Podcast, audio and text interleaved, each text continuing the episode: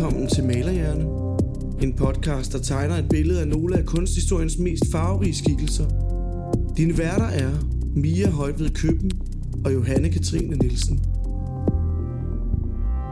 I kan følge med i kunstværkerne på vores Facebook-side facebook.com-malerhjernepodcast eller på Instagram malerhjerne underscore podcast.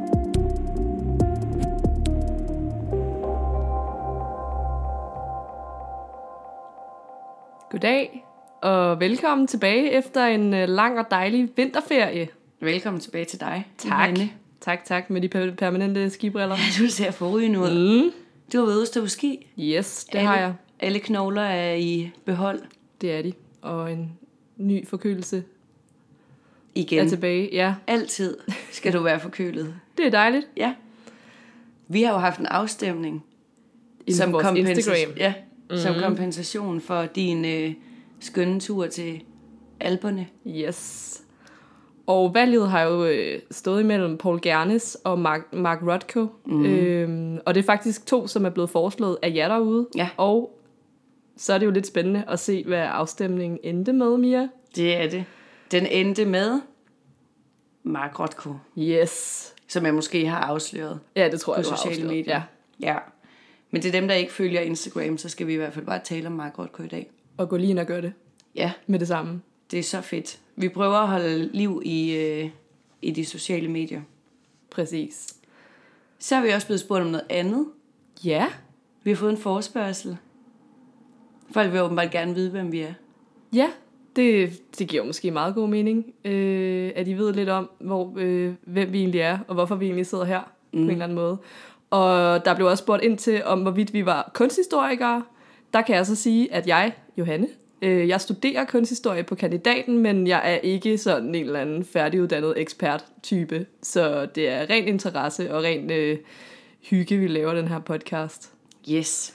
Og jeg studerer ikke kunsthistorie. Jeg har taget tilvalg på kunsthistorie på min uddannelse, men er på bacheloren i russisk. Ja, og det er også derfor, at når jeg sådan lidt henslængt siger, at Mia nok har styr på et eller andet, der har med det gamle Sovjet at gøre, eller sådan noget, så er det altså fordi, at hun øh, ja, læser en bachelor i russisk lige nu. Ja. Så jeg ved alt om Rusland, og du ved alt om kunst. Alt, simpelthen. Præcis. Ja, og så har vi jo også vores øh, søde producer, Kasper, ja. øh, som jo bare er vores producer, og han laver kaffe til os en gang imellem, og nogle gange går han nærmest tur med hunden, og Klipper afsnittene. klipper afsnittene. Og sidder altid ude på den anden side af døren. Og er vores lille sådan, kritiske blik, Ja, når vi selv har storhedsvandvid, så kan han lige komme og sige, tag jer sammen. ja Eller eller præcis. andet. Han er en uundværlig sulteklud for os. Ja, det er han nemlig. Fedt. Men øh, har vi mere, vi skal sige, inden øh, du fortæller mig lidt om øh, dagens kunstner? Jeg har ikke mere at sige, Nej. men vi er åbne for øh, spørgsmål. Altid. Ja. Og kom endelig med flere forslag til, hvem I gerne vil øh, høre om. Det vil vi gerne have. Det vil vi gerne have, ja. Så lad os hoppe ud i det. Ja. Vi skal tale om Mr. Marcus Ratkovic. Ja. Bring it. Han blev født i 1903 i byen, der hed Dvinsk på det tidspunkt. Den lå... Øh, I 1903 var den øh, tilhørt den det russiske imperie, øh, og derfor hører man ligesom tit, at han er en russisk-amerikansk kunstner. Men i dag, der øh, tilhører byen Letland og hedder Daugavpils. Uh. Jeg ved ikke, hvad den hedder på let, lettisk. Letlandsk. Lettisk, tror jeg. Siger Ja. ikke det? Jo. Øhm, hans far, Jakob Rotkovic, øh, emigrerede til øh, Portland, Oregon i 1910, og i 2012 der sendte faren bud efter sine to ældste sønner, for til sidst i 1913 at sende bud efter moren, Anna Rotkovic, og Markus og hans ældre søster Sonja. Syv måneder efter familien var blevet samlet i Amerika, der dør faren af tyktarmskræft. Og børnene, de skal så begynde at tage over den her arbejdstjans for at tjene til, at familien kan overleve og leve. Øhm, Udover arbejde, så skulle de også til at lære engelsk, fordi i øh, hjemmet, der talte de kun russisk og hebraisk. De var øh, af jødisk afstamning. Okay. Ja, og derfor emigreret fra det russiske imperie. Markus, som øh, familien bare kaldte Mark, øh, leverede øh, til dagligt øh, dagligvarer til forskellige mennesker og solgte aviser efter skole. Og øh, det kombineret med den her øh, konstante, sådan, at han skulle studere hele tiden, både i skolen, men også skulle lære sproget, gjorde, at han øh, fra en meget tidlig alder fik en stor bitterhed over sin tabte barndom. Han færdiggjorde gymnasiet med rigtig gode karakterer. Det var en meget belæst familie, og sådan, de gik meget op i at læse øh, og, og have gode uddannelser. Okay. Øhm, og det gav ham et legat til at komme ind på Yale University, hvor han startede i 1921. Det er jo et af de store. Det er et af de store, Ja. men han kunne ikke lide det.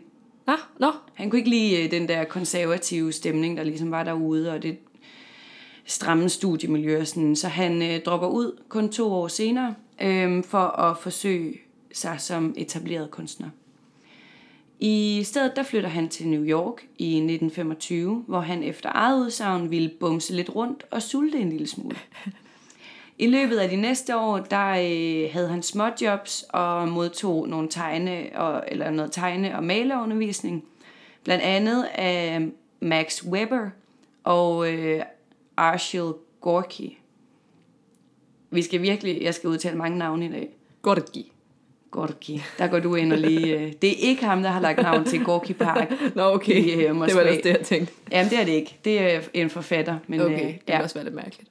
Ja, der er lige nogle, nogle års mellemrum. Øh, sidstnævnte skulle vise sig at blive en stor inspiration for Rothko. Ikke for Moskva, men Rothko. Øh, og mange andre abstrakte ekspressionister for den sags skyld, som Rothko blandt andet tilhørte den her gruppe. Det er det, man mest... sådan- Der er lidt surrealisme, lidt øh, ekspressionisme, og, men mest det abstrakte, man måske kender ham fra. Det er det, man forbinder ham med. Ja, lige præcis. De tidligste af hans værker, de var ofte portrætter, øhm, nøgenbilleder eller undergrundsmotiver. Øhm, han besøgte jævnligt sin familie i øh, Portland, og øh, på et af de her besøg, der blev han headhunted til at deltage i sådan en udstilling med en masse andre unge øh, øh, kunstnere, som blandt andet var Louis, eller Lou Harris og Milton Av- Avery, perhaps, øh, på noget, der hed Opportunity Gallery. Og det var en kæmpe stor mulighed for ham, fordi han jo var ung immigrant og kun havde malet i små tre år på det her tidspunkt. Og kritikerne var faktisk rigtig glade for ham. De tog godt imod hans arbejde, som på det her tidspunkt bestod af de her sådan, øh, motiver med undergrund og nøgenhed og sådan portrætter malet i meget mørke øh, farver. Okay. Øhm, og jeg skal nok lægge nogle af dem ud på Instagram, så man ligesom kan se, hvordan han har ændret sig igennem årene. Ja. Selvom kritikerne de tog øh, godt imod ham, så øh, kunne han stadig langt fra leve af at male. Øh, og han begynder at undervise børn på The Center Academy i Brooklyns jødiske center i, fra år 1929, og bliver faktisk så glad for det, at han fortsætter med at arbejde der ind til 1952. Det er lang tid. Så det er ret lang tid, ja. Oprindeligt der var planen bare, at han skulle undervise der et par år, men det viste sig, at han fik rigtig meget ud af at arbejde sammen med børn, fordi deres sådan umiddelbare tilgang til kunsten hjalp ham enormt meget med sådan at indfange essensen af de følelser, han selv brugte eller sådan havde i sit arbejde. Øhm. I løbet af 1930'erne, der møder han øh, kunstneren Adolf Gottlieb, som sammen med en øh, række andre kunstnere blev en del af sådan en ung kunstnergruppe, der blev ført af den her øh, Milton Avery, øh, som jeg nævnte lige før. Som man også havde udstillet med Yes, tidligere. ja. lige præcis. Øhm, og der var en ret sjov historie om ham her, Milton. Øhm, fordi han var ret mange år ældre end alle de andre af de her unge kunstnere. Og der var ikke nogen, der vidste, hvor gammel han egentlig var. Nå. Heller ikke hans øh, godt 20 år yngre kone øhm, kendte til hans alder før øh, 60 år inde i deres ægteskab. Så han har bare været sådan en old man, sådan 20 år ældre end de andre. Men har han så, så har han jo set helt vildt ung ud. eller Jamen, han så vildt godt ja, ud. Okay. Ja, øh, siges det. ja. ja. Ja, øhm, og kunne bare snyde dem alle sammen. Ja, det synes jeg bare ret sjovt. Han var en øh, kæmpestor indflydelse på øh, Rothkos kunstvirke. Øh, først og fremmest fordi, at det var ham, der ligesom fik sat i hovedet af, på Rothko, at det overhovedet var en mulighed at leve af at være professionel kunstner. Og øh, så havde han sådan et helt særligt udtryk i sine værker, som øh, i, i sådan form og farvemæssigt, øh, som Rothko lå sig inspirere rigtig meget af, og som man øh, senere har kunne se øh, i nogle af hans øh, andre værker, har sådan, der kan man bare se den her kolorit, der ligesom er sådan ens, eller sådan ja. ret tydeligt inspireret af ham. Blandt andet i et af værkerne, som hedder De Badende på dansk. Øhm, og også nogle steder hedder Strandscene, øhm, som han har malet i 33, som jeg også skal lægge ud. Ja. Yeah. Ja. Yeah. De her unge kunstnere, de tilbragte helt vildt meget tid med hinanden. Øhm, I dagstimerne, der malede de, øh, og om aftenen diskuterede de ligesom kunst. Øhm, og så tog de tit på ture, blandt andet til Lake George, som er en by, by i New York. Jeg har ingen idé, men øh, ja. Jamen, amerikansk geografi og mig er sådan... Åh, oh, der var der lige noget med geografi igen. Ja. Det, vi sniger os stille og roligt udenom. Gennemgående tema. Ja. Øhm, og et, en særlig by i Massachusetts, som også er i USA. Det er det. Yes.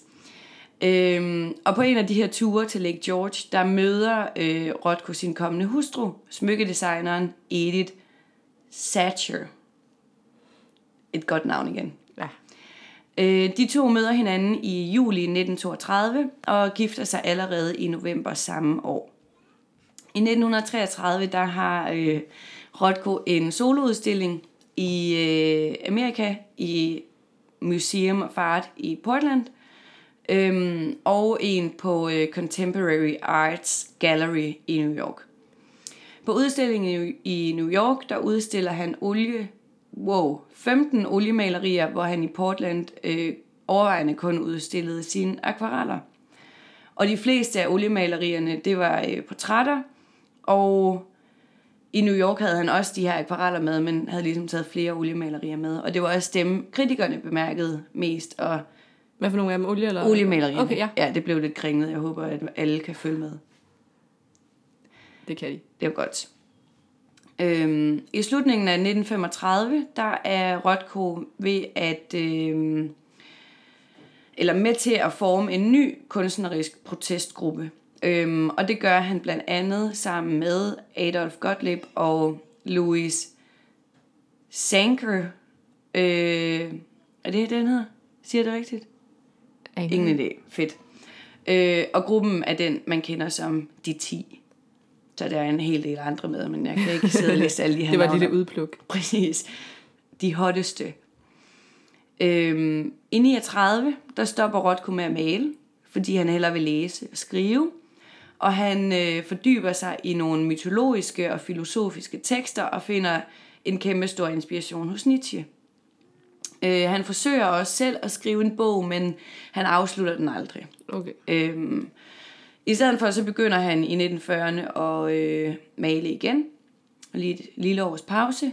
Og hans øh, kunstneriske stil, den ændrer sig, øh, da han endelig sådan begynder at male igen. Øh, hvor de tidligere motiver øh, rummede de her sådan mystiske undergrundsmotiver, som vi talte om, så bliver de erstattet af temaer som død og overlevelse. Øh, og det er højst sandsynligt i kraft af 2. verdenskrig, som ligesom begynder Ah, ja, selvfølgelig. Ja. Øh, han begynder at hente øh, inspiration fra gamle myter, som han øh, havde fordybet sig i i den her læseperiode, øh, han havde haft, øh, og græske, øh, græsk tragedie og religion. Øh, og Nietzsche han begyndte også at blive en rigtig stor og vigtig indflydelse på Rothkos budskab om, at det var muligt at transcendere terror igennem kunst. Wow. Du, du. Ja, så hæver vi os lige op på et eller andet sådan... Gik vi lige fra 0 til 100 på Præcis. et sekund. Men er det ikke sådan med Nietzsche, eller hvad? Jo. Eller, Det Sådan er det, når Nietzsche får sit indtog hos folk. Præcis. Så er det bare 0 til 100. Øhm, man kan blandt andet se det på et af hans værker, som hedder The Omen of the Eagle. Det er bare det er et fedt navn. Det er det. Jeg har jo ikke, ikke givet det oversætte det, for det, der, det kan jeg ikke det samme på dansk. Nej. Øh, som er fra 1942 og refererer til et græsk stykke. Jeg kan godt prøve at sige, hvad det hedder, men jeg gider virkelig ikke. Hvordan er dit græske? Super godt. Agamenon er... Agamemnon, Yes, det er jo den vrede konge. Det er den vrede konge, og handler om krig og at ofre fødte såvel som ufødte børn. Wow. Det er ligesom det, han har taget, øh, taget frem. Det er et ret vildt billede. Det ligger jeg også ud, så alle kan følge med. Fedt. Ifølge øh, Rotkos omgangskreds, så begynder hans ægteskab øh, at øh, krakelere lidt med Edith. Øhm, og efter sine så er det fordi Edith er træt af øh, sin egen manglende succes som øh, smykkedesigner, og begynder at presse ham til at skulle arbejde i hendes smykkebutik. Nå, Ja, som lå i deres lejlighed i New York, hvor også øh, Rotkos atelier lå. Så det er ligesom sådan en miskmask af, så de har også brugt meget tid sammen, ikke? ja, Ja. Never uh, mix up business and pleasure. Eller, ja. Det gider han i hvert fald ikke. Uh, I stedet for, så bliver han introduceret til Mary Alice Bristol. Hun lyder dejlig. Hun lyder som en skøn kvinde, og det synes han også, hun var. Det gjorde han i 1944, og uh, det er lige inden han uh, bliver skilt fra Edith. Og efter han bliver skilt fra Edith, bliver han gift med Mary Alice allerede foråret efter, i 1945. Så hurtigt videre. Meget hurtigt videre. Ja. Hun var skøn, Mary Alice. Ja. Øhm, og hende får han senere også to børn med. I slutningen af 1940'erne, der ændrer Rothko sine motiver radikalt igen, øh, og begynder fra nu af at male udelukkende abstrakt, og som det vi de fleste højst sandsynligt kender ham Ja. som. Øhm, som kritikeren Clement Greenberg, han har kaldt for color field painting, som man måske kender. Yes. Øh, og det er en stil, der var karakteriseret ved sådan åbne flader og en ekspressiv brug af farver. Og man siger, at Rothko ligesom var en af pionererne inden for den her stil. Øhm, den stil fortsatte han med at udføre resten af sin karriere, så nu skifter han altså ikke retning mere. Nu har han fundet Fundet sit sin kald. vej. Ja, sit kald. Øhm, han begynder at foretrække at kalde sine værker for tal, i stedet for øh, at give dem de steder navne, som han tidligere har gjort. Og øhm, hans signaturting var ligesom at udføre de her abstrakte malerier på kæmpe store vertikale lader. Lader? Lader? Wow. Vertikal, vertikale lærreder. Vertikale lærreder. Det kan du se, det var svært. Øhm, og malet ligesom øh, de her forskellige farvede rektangulære øh, flader, som man siger sådan svæver lidt på den farvede baggrund. Farverne, de var nøje udvalgt af ham, øh, alt efter humør og deres virkning over for hinanden.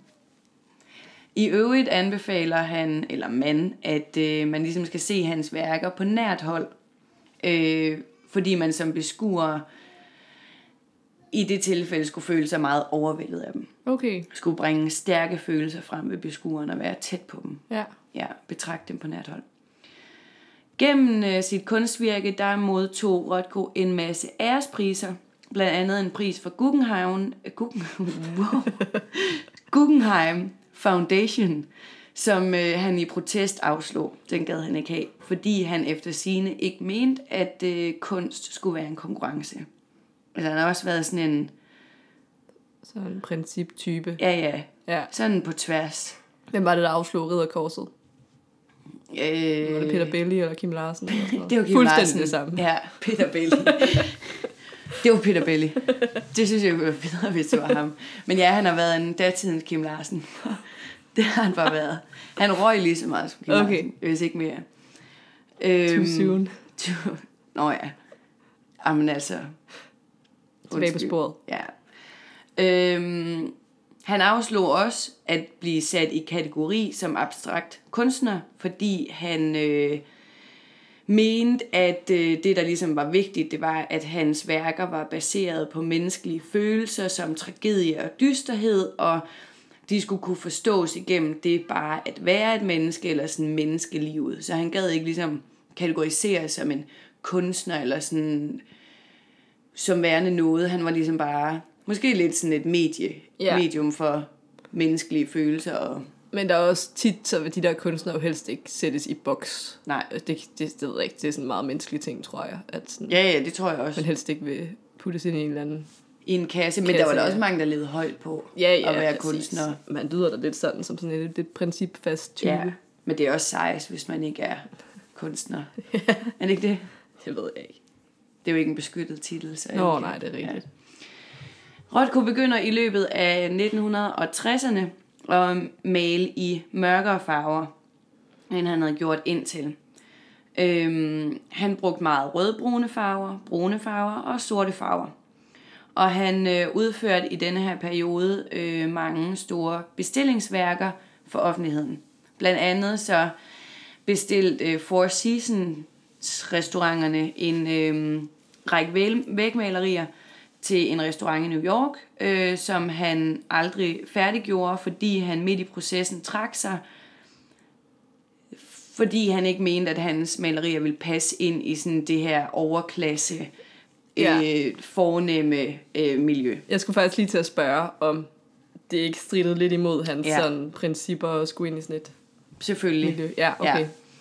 Ja. Øhm, en anden opgave, han fik, det var til sådan et ikke-kirkeligt kapel i Houston, Texas. Øhm, som i dag, eller måske også dengang, hed Rothko-kapellet. Øhm, og hertil, der lavede han 14 værker i sådan overvejende mørke, nærmest sorte nuancer. Øhm, som ligesom er på alle væggene. Øhm, I løbet af slut 60'erne, der øh, begynder Rothkos angst og depression, som egentlig sådan har været præget af i den største delen, eller stor del af sit liv, den begynder sådan at tage til og blive sådan mere, mere øh, Begynder at fylde mere og mere. fylde, ja lige præcis, mere og mere for ham, og hans helbred det begynder også at øh, svigte, fordi han har et kæmpe forbrug af alkohol og cigaretter. Okay. Han bliver indlagt på hospitalet i tre uger med øh, det, man kalder en udposning på hovedpulsåren. Øhm, og øhm, overlevede.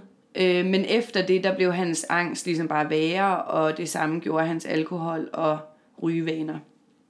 Mm, og det var på trods af, at lægerne selvfølgelig havde sagt til ham, at hvis han gerne ville have nogle gode år igen, så skulle han lægge det på hylden, men det siger de altid. Ja, det siger de alle sammen. Gør de ikke det? Jo. Ja. Øhm, han begyndte at blive mere bevidst om sit arbejde som kunstner, og han blev mere sur, og øh, mere sådan, ja, fornærmet over, at hans øh, arbejde ikke fik den anerkendelse og respekt, som han mente, den burde få i øh, samtiden. Og han begyndte også at blive bekymret for hans eftermæle, sit eftermæle, om hans kunst ligesom ville kunne leve videre efter, ja. at han ikke levede mere. Og der begynder han så på sin sidste serie af malerier, som han kalder Black on Grace. Øh, den 25. februar 1970, der møder hans assistent Oliver Steindecker op på adressen, hvor Rothkos atelier øh, lå, for at finde ham liggende på badeværelsegulvet, dækket i blod. Mm. Rothko havde formodentlig taget en overdose af sine antidepressiver og skåret sin pulsår over. Det kom ikke som et chok for hans vennegruppe, fordi øh, mange af dem mente, at han havde mistet sin passion og sin inspiration som kunstner, og ligesom ikke havde mere at leve for. Og andre sagde, at øh, han med sin gamle ven, Mr. Gorky, øh, som forbillede havde fulgt, nu kommer der et mega fedt citat, Ja. øh, de torturerede kunstners ritual om selvudslettelse. Så selvmord, altså. Ja, Ja. Wow. jeg synes bare, det er fedt, at, De torturerede kunst. kunstners ritual. Ja. Er det ikke optur? Jo. Nå. Så ja, han havde taget sit eget liv. Tre af Rothkos bedste og nærmeste venner, de stod for at skulle uddele de her sådan godt 800 værker, han selv lå inde med. Og de endte med at blive fordelt til familien og til museer og gallerier rundt om i verden, efter at de først havde været en tur i retten, hvor familien tilbagevandt rettighederne. Der var en eller anden stor retssag, øh, fordi billederne først var gået til et eller andet, og familien ville have, og dululut. Og øh, de vandt så rettighederne til at beholde halvdelen, og resten blev så fordelt ud. Okay, så sådan en arvestrid. Ja, præcis. Ja, mellem sådan et museum og Ja. familien. Ja. Øhm, selvom Rothko aldrig rigtig nåede den, eller opnåede den anerkendelse, han selv mente, han ligesom burde få, mens han levede, så har hans øh, værker, som så mange andre kunstnere, øh, fået en kæmpe succes efter hans død. Øh, hans værker ligger i dag blandt nogle af de dyreste malerier, der er blevet solgt. For eksempel i 2014 var der en russisk forretningsmand, der købte værket nummer 6, Violet, Green and Red, til 186 millioner dollars. Ja, som er, Jeg laver store øjne. du laver store øjne, rundt regnet 1,2,5 milliarder. Ja, Det er altså... det er jo også en slags penge. Det er en slags penge, ja. Øhm. Så har vi tidligere talt om i nogle af de andre afsnit, det her med, øh, når folk vandaliserer Ja, værker på museer. Og der faldt jeg bare over en artikel omkring et af Rothkos billeder fra Tate Modern, som i 2012 blev øh, en ung mand, øh, som selvudnævnt kunstner, øh, gik ind og skrev et eller andet, øh, te, sådan lidt graffiti-agtig tekst på, fordi Okay. han var øh, med i sådan et eller andet øh, aktivistagtigt øh, filut. Men øh, det synes jeg bare var ret det er interessant. ret vildt, at det overhovedet kan lade sig gøre. Ja, At man kan, ja. ja, at man Wow. kan. Ja, men at det er muligt ja. at lave sådan en slags herværk. Men han er kommet i fængsel i to år Ja. for det. Ja. Men, Billedet havde en øh, værdi af omkring 9 millioner pund. Var det et af de her øh, sådan farve? Øh, Ja. Eller, ja, okay. Ja. Det lægger Det sgu også lidt op til. Man har lige sådan lyst til at skrive et eller andet på det. Ja, det kan du bare prøve, hvis du skal ind og brumme den Nej, i det et skal par år. lade være med. Nå. Ellers så kan det blive en øh, julefrokost øh, dare. Ja, Det kan vi finde ud af. Til det tror jeg, vi skal lade være med at gøre. Ja, Undskyld, det tænker jeg også. Det var Markus Rothko. Rothko. Det synes Vitch. jeg var fedt. At, øh, vi har faktisk øh, bevæget os ret meget rundt i det abstrakte og sådan lidt øh, udefinerbare på det seneste. Ja. Det lidt, har vi. Lidt svært, egentlig. Ja, det er lidt svært. Ja, men jeg synes, øh, du klarede den mega godt. Jeg vidste ikke særlig meget om ham i for. Jeg vidste godt, at han havde begået selvmord og Ja. sådan noget, og jeg kender også godt de der sådan egentlig meget simple, eller i citationstegn, eller Ja, gåseøjne, hvad eller whatever. siger. Ja. øh, men det var spændende at høre Ja. om ham.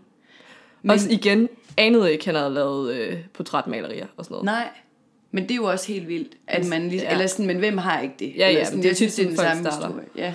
Ja. Øh, men ja, det har, været, det har faktisk været helt vildt svært at kunne stykke sammen.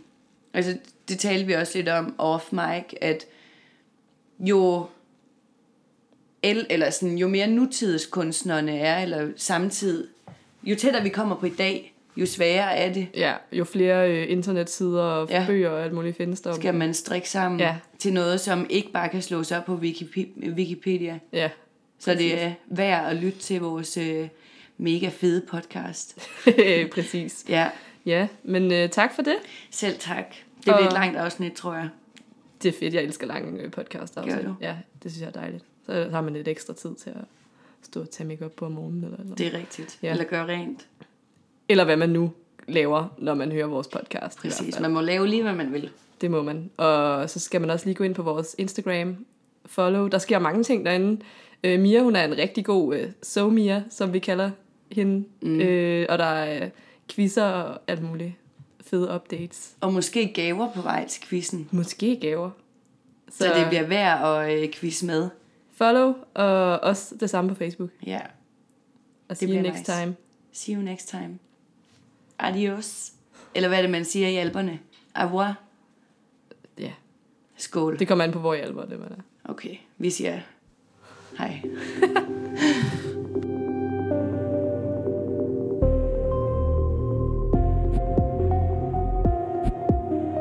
Du har lyttet til Malerhjerne. Podcasten er produceret af Kasper Rune Larsen. Speak af Jesper Ole Fej Andersen. Og musik af Mike Sheridan. Dine værter var Mia Højt ved Køben og Johanne Katrine Nielsen. Vi lyttes ved.